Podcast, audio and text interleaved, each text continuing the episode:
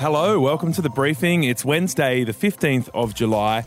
In a moment, we're going to speak to Aussies who are stuck overseas and now having to bear the cost of their hotel quarantine. We didn't just decide to, oh, you know what? Let's just continue on a Contiki trip around Europe for the next three or four months and not wear a mask or use any hand sanitizer. And then when we run out of cash, then we'll decide to come home and the government will pick up the bill. Aussies overseas, do they have a right to be frustrated at the government's handling of their return? That's in just a moment. First, Annika Smethurst is here for the big stories of the day. Yes, Tom, Victoria could be headed for an even stricter lockdown as the case numbers continue to soar. There are now high level discussions within the government about stage four lockdowns after two more deaths and 270 new cases yesterday. Here's Chief Health Officer Brett Sutton. They are all uh, on the table. Further restrictions uh, need to be considered. We can't rule anything out if um, there aren't sufficient um, mechanisms to drive down transmission. We would do the minimum. Uh, uh required because we know how uh, much of an imposition it is on businesses, on people's lives. So, Brett Sutton, they're not ruling it out, the stage four lockdown, but also not giving much away. Annika, can you explain what a stage four lockdown would actually look like? Sure. You sort of can't imagine how much worse it could get for people in Victoria, but what stage four would look like would really a short, sharp stay in your home order. You're only allowed out for groceries or to go to the pharmacies maybe exercise once a day, but that will be heavily regulated. It's the sort of thing we saw in the UK and also in New Zealand, and it's really just to try and get on top of this. Also in Victoria, the health authorities have revealed that two people with COVID 19 uh, that were linked to the public housing tower clusters also attended the Black Lives Matter rally. Queensland's declared two COVID hotspots in New South Wales. Here's Queensland's Chief Health Officer, Dr. Jeanette Young. Campbelltown City and Liverpool City are both hotspots, which means anyone who has been in those areas in the previous 14 days and comes into Queensland will need to go into mandatory hotel quarantine. So, one of the main concerns is the outbreak at the Crossroads Hotel cluster in Sydney Southwest, which is now linked to 30 cases. Uh, health officials have confirmed patient zero was from Melbourne. And last night, New South Wales Premier Gladys Berejiklian was asked whether her state is on the cusp of a second lockdown, like we're seeing in Melbourne. Until we have a cure, we have to live with it. But we can't shut down every time we have a cluster of cases. We can't keep shutting down and reopening, shutting down and reopening. So that sounds like a reasonable strategy at, at this point in New South Wales, Annika, but you'd have to wonder what the cutoff is if they hit, say, triple figures in one day, whether she changes her approach. Yeah, I don't think Melbourne really had the choice given the numbers we're seeing there, and it will be interesting to see if that's replicated what happens in New South Wales. Now, Tom, if you got attacked by a shark, what do you reckon you'd say as you were wheeled into the ambulance? I still love sharks! Sharks are beautiful! Probably not that I loved sharks, probably that I didn't really like sharks anymore? Look, that was 29 year old documentary filmmaker Anika Craney, filmed by Seven at Fitzroy Island in far north Queensland after she was bitten by a shark yesterday.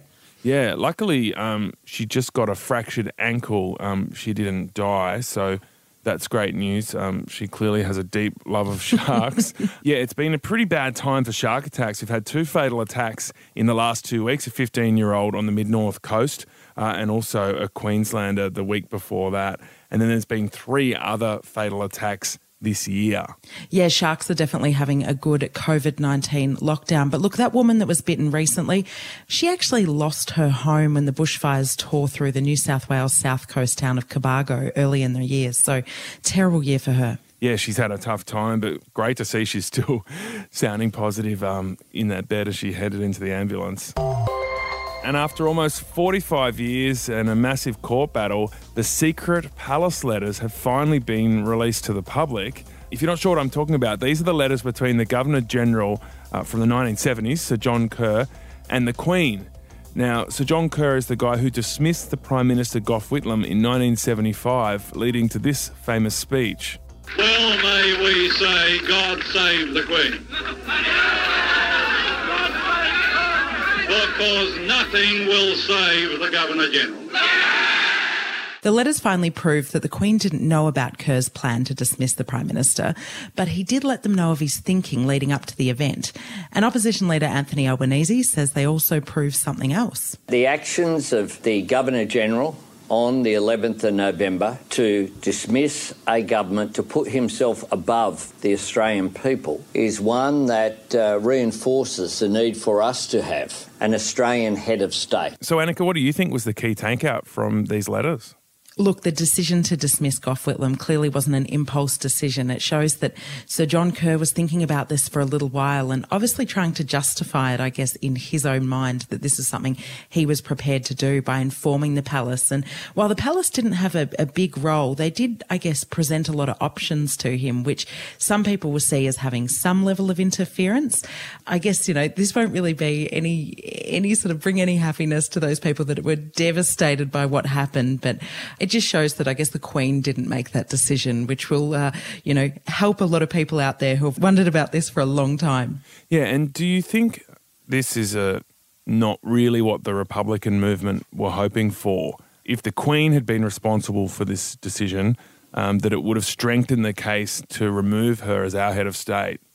Look, it certainly would have. Um, I also think they can have a win in this in this argument, though, because it was showed that it was discussed with England, and just the fact that an Australian didn't make that decision free of any interference, you know, just made it without actually even informing the Queen that this was a possibility.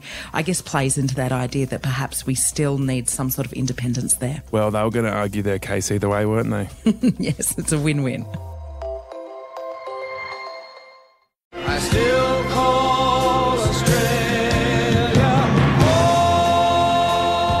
Such a rousing tune. When most of us travel overseas, you often do it knowing that if it all goes pear shaped, you can come home to Australia. Beautiful, safe country will be waiting for you with open arms. But for a lot of Aussies overseas, that seems to have changed fundamentally. We also agreed today a, a reduction in the number of inbound arrivals into Australia. Um, they will be cut by just over half. There is also a view across the National Cabinet uh, that they are, they are all effectively moving to a charging system. That was the Prime Minister speaking after Friday's National Cabinet meeting. And in New South Wales, for example, that fee he was talking about will be $3,000. Here's that state's Premier, Gladys Berejiklian. Aussies uh, and Australian residents overseas have had three or four months to think about what they want to do. They've had three or four months to make decisions about what is best for them. And uh, we were even he- hearing anecdotal stories about people making repeat visits, coming back home, then going back and coming back in at free cost. So that was Gladys Berejiklian. What do you think? Are these changes fair? Should returning Aussies chip in for quarantine? And have they had enough warning? You're about to hear what the reality of that actually means for young Aussies who've been working abroad. Um, first, Annika, can you walk us through the background to this? Sure. So, Tom, back in March, Scott Morrison told Aussies to stop going overseas and warned those that are already there that they're going to need to come home. Those Australians who are overseas, we've been encouraging them to return to Australia. Uh, those who are in more remote parts of the world, that could prove more challenging. But for those who are in other places, uh, then it is our intention to ensure that we can maintain flights to, to enable them to come home as soon as possible. So, since he gave that warning, about 300,000 Aussies have returned home. 70,000 of them went through the official quarantine. Now, taxpayers have picked up the bill for that. In New South Wales alone, they've paid more than $65 million to put people up in hotels across the city for those two weeks. So, the reason we were doing that though is because the majority of the coronavirus cases had been imported from overseas. That's all changed with the Melbourne outbreak. We now have community transmission. So Victoria just can't take any more people coming into its quarantine system until it gets its issues worked out there. Yeah, so until that happens, how is this going to work? There's only three ports travellers can come into now, and that's Perth, Brisbane, and Sydney. Sydney's capped its arrivals at 450 people a day, but for Perth and Brisbane, it's only about 500 a week, and that's a huge drop compared to the usual amount of traffic they get in. All right, well, let's speak to some Australians who are trying to get home from overseas to hear their perspective. Uh, Lachlan Kitchen's been trying to build a life in Dubai but he got fired last week. So I'm one of the many Australians who's currently overseas that made a decision around March, April when the government decided, asked Australians who were overseas they should come home. I'm one who thought, look, I moved overseas in May last year. Made the move to the United Arab Emirates here in the Middle East and decided, no, look, I've, I've, I'm making a life out here. I've got a career, you know, making some friends. I'll, I'll try and make the most of it. So I was only made redundant last week. And then you get told by the government that you're now going to have to pay for quarantine when you arrive back in Australia because you've had more than enough time to come home. So do you think it's unfair to have to pay for your own quarantine? I understand the justification behind it. Um, my experience from speaking to a lot of people is that I, I believe that you shouldn't have to if you're looking to permanently move back to Australia. I know of plenty of people that have come and gone into Australia more than once because whilst Australia has a very strong policy that no Australians are allowed to leave, if you're someone like me where you have uh, an ID and a visa for another country and you're living in a country which is allowing their citizens to depart and then return, it's easy enough for you to go to Australia, maybe for four or five weeks, spend your two weeks in quarantine, and then come back. So I think that maybe, you know, there's been a situation where people have come and gone numerous times and they've taken advantage of that situation. So I'm, I'm a believer that if you're looking to come back permanently, uh, you shouldn't have to pay. Right. Everyone's doing it tough here in Australia. And so there's many people with the view that, you know, people coming back in from overseas should chip in. What do you say to those people? Like I, I understand that everyone's doing it tough, but I think that as an Australian, you should be welcome back to your own country. And if you are going to pay, it seems strange that I, I don't even get a choice in the hotel that I'm staying at. There's $3,000 I've got to pay. That could be a three star accommodation or that could be a five star accommodation. That doesn't quite seem right. And I can't see any other country on earth that's also doing this. If you're an Australian citizen, I think you have a right to be able to, to go back into your own country without having to, to pay the funds. There was always the idea of you've won the lotto of life by being born in Australia. The country helped you. And it, it does seem rather odd that now they're saying not everyone can come in. And if you do come, we're going to be giving you this full whack on arrival. And what do you say to those people that say, well, the Prime Minister warned you in March. Why didn't you heed that call? It's a very common, it's a very common statement. And I've had this conversation with certain friends, and it's because we're over here with a life. This has become our home. We've got family, we've got friends. We didn't just decide to, oh, you know what? Let's just continue on a Contiki trip around Europe for the next three or four months and not wear a mask or use any hand sanitizer. And then when we run out of cash, then we'll decide to come home and the government will pick up the bill. But that's certainly not the case. And that's seems to be the rhetoric as to the way most people tend to think is the reason why we didn't come home initially. So that was Lachlan, who has now booked a flight home in September. But the only way to guarantee a spot on a plane was to pay $4,000 for a business class flight. So he'll have to add that to the $3,000 for quarantine he has to pay when he gets back. Yeah, and we've spoken to a number of people in this situation, and that's the common story that the only way to get on a plane is to get a business class flight. So for families, that's going to cost over $20,000. Uh, let's go to James Mort. He's still in London, also trying to get home. He's paid five grand for a business class flight booked in August. And what's really telling about his experience is that even at the age of 25, untangling your life overseas is still really complex. Absolutely. I think the current discussion around returning Australians has focused more on the issue of travellers so people who don't have close ties to a country that they're working in and are able to leave a country quickly. The issue that we're seeing now is we have Australian expats who have those ties trying to return now because they have taken time to sever. James, can you tell us a little bit about your situation and sort of how, as somebody overseas, you weigh up the decision about whether to return home or stay? Yeah, not a problem. So I've lived in the UK for a year and a half. I unfortunately, at the start of the year, had to move house and signed on to a new rental contract, which had a minimum stay initially of 12 months, but I moved it down to six because of the pandemic.